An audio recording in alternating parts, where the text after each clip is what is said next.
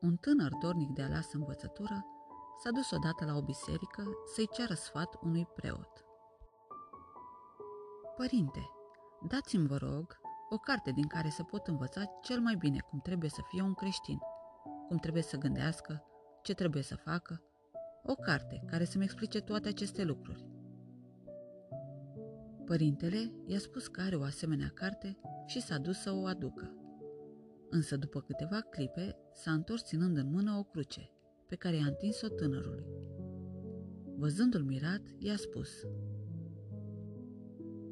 Fiule, crucea este cea mai de seamă învățătură pe care Dumnezeu i-a dat-o omului.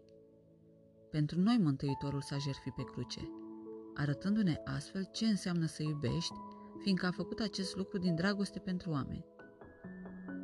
Crucea înseamnă tocmai calea pe care omul ajunge la iubire, adică la Dumnezeu. Cel ce știe să-și poarte crucea, poartă cu el în același timp harul și iubirea Domnului. De aceea crucea nu este o povară, ci o bucurie. Când te dăruiești celui drag, nu o faci cu tristețe și cu reținere, ci cu bucurie și entuziasm.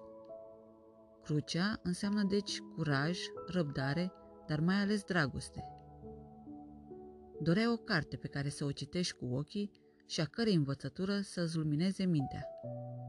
Iată, în schimb, Crucea, o carte pe care o vei citi cu sufletul și a cărei învățătură îți va lumina întreaga viață.